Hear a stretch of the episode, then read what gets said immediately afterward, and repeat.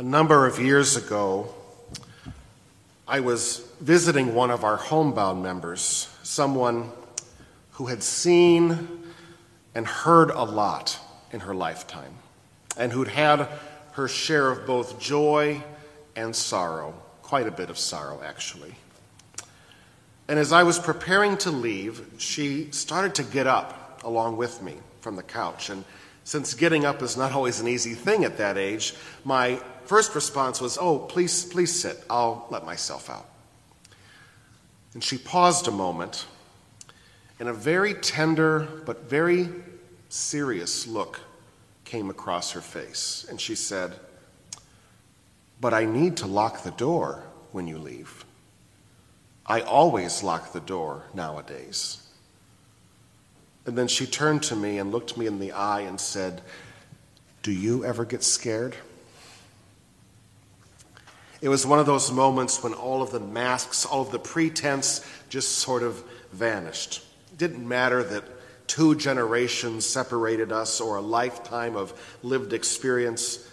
In that moment, it was just two human beings deep crying out to deep, as the psalmist says, trying to find some common ground in this thing that we sometimes hide and sometimes pretend isn't real, but is nevertheless true for all of us, and that's that we all get scared.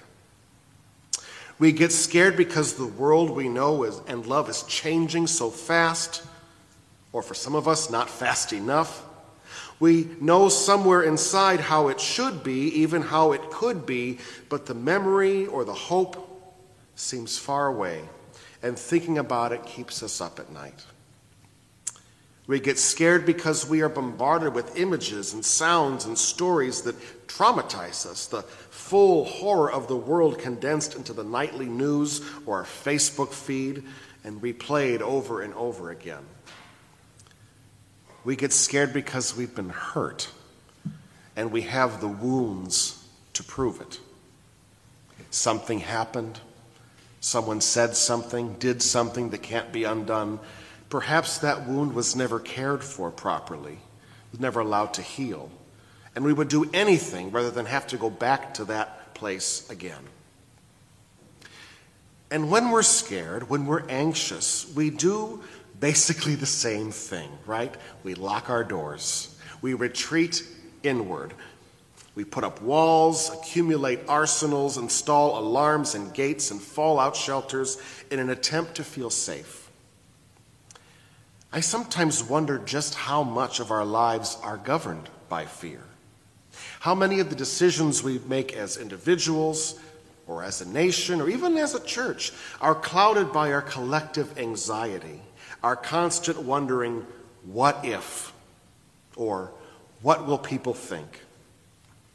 How many times do we choose a path forward, not because it's the best path necessarily, but because it's the safest path? Or how often do we just shut down, put up the emotional wall, and not let anyone else inside?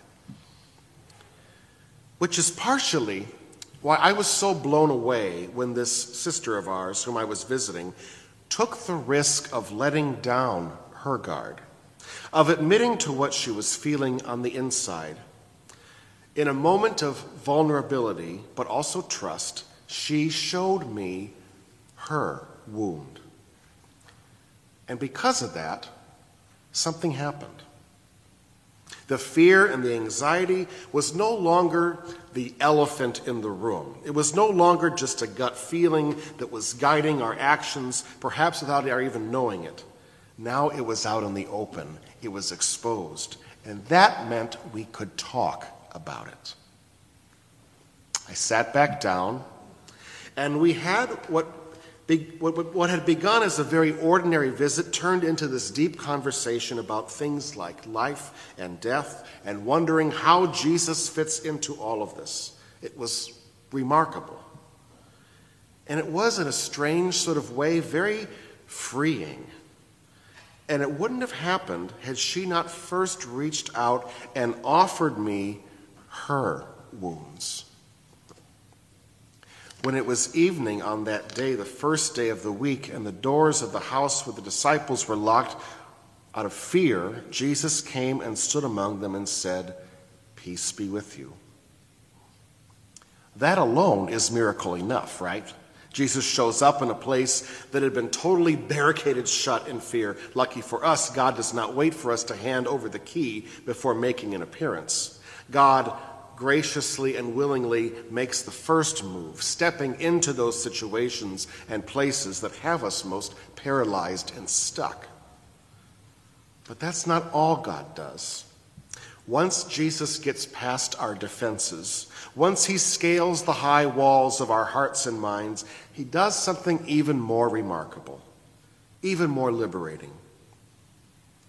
Calls Thomas over, wasn't there the first time, the one who missed out and was having trouble believing, and into his hands, Jesus placed his own hands, his wounded hands the hands that held the memory and the mark of the cross. And he invited Thomas to touch and see. There's a reason that at the Easter Vigil service, we take a brand new, perfectly sculpted paschal candle, and the first thing we do before lighting it is to disfigure it with five nails. It's because the first gift Jesus gives his disciples after the resurrection is the gift of his scars.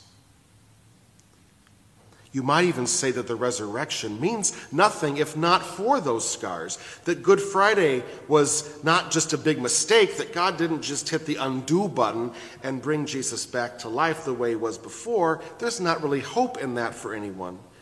What makes this encounter so powerful and so transformative, what allows Thomas to finally believe, is what's contained in those wounds his own fear, his own anxiety, his own doubt, his own death. And for that matter, yours and mine. Jesus' wounds represent all of that. Jesus' hands carry all of that. And now Jesus is living and standing before him, before all of us, and saying of all wonderful things, Peace be with you. We give those words to each other every single Sunday. In a few moments, we'll get up from our seats, look each other in the eye, and offer up that part of ourselves that we usually hide as if to say, Here's where I'm coming from. This is my experience. This is who I am. These hands hold all that's happened to me and all that I bring into this space this morning. I'm taking a risk by giving them to you, just as you are by giving yours to me.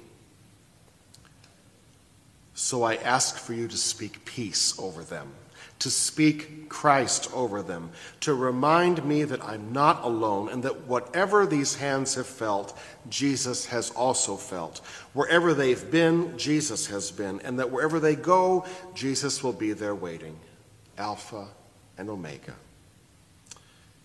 It's a powerful gift we give one another, and it's a gift that Jesus first gives us in the broken bread shared at this altar, in the bread that is his body, Jesus places his hands into ours this morning as well. He invites us to see and touch as he did Thomas, to know by faith that though the scar remains, the wound is healed, and death does not have the final word. So take a hand this morning. Take many hands. Take Jesus' hand. Give and receive the peace that passes all understanding. Feel the chains fall off, the doors open, the walls crumble. Do not doubt, but believe.